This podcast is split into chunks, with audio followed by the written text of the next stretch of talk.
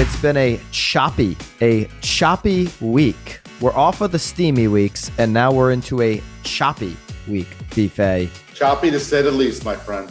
Yeah, it is a wild ride for home shoppers right now who are looking at homes and are desperate to find one with a low point in inventory.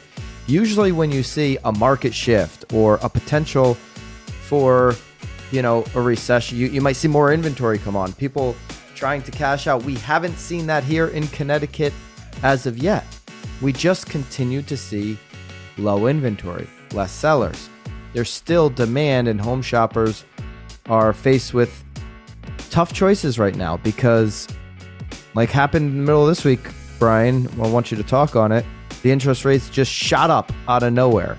Yep. Where where roughly are they at? Every day it changes.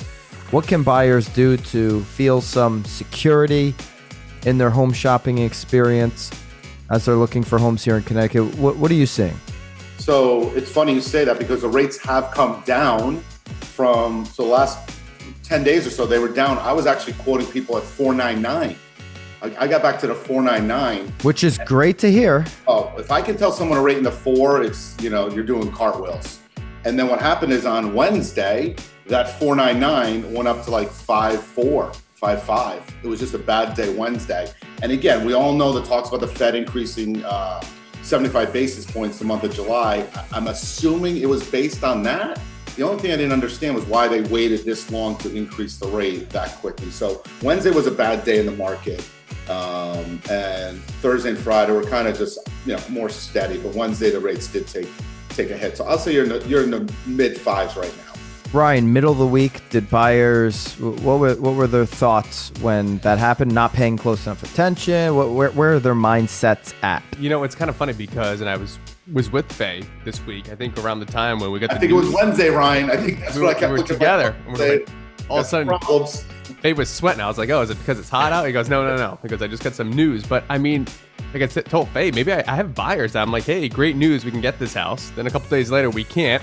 Now we can get the, this house, and now we can't. So it's kind of like it's shifting so quickly. So these buyers, you know, until we actually find a house, because I don't want to discourage them. It, it went up and it could go back down. It could go back up. It could go back down. So what do you know? We keep them updated as much as possible. But I mean, Faye, it's changing. I'm so telling my much. It's- buyers who are pre-approved and out there, like, hey, the rates are volatile because everyone wants to know what's my payment going to be, what's my payment going to be, right?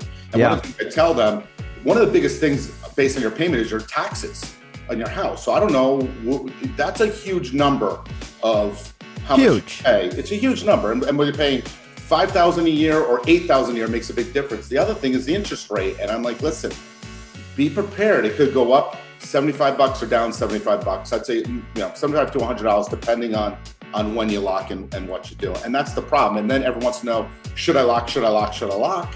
And you know, the, the truth is, I don't know. I don't know what to lock. I always say, listen, are you happy with the rate right now?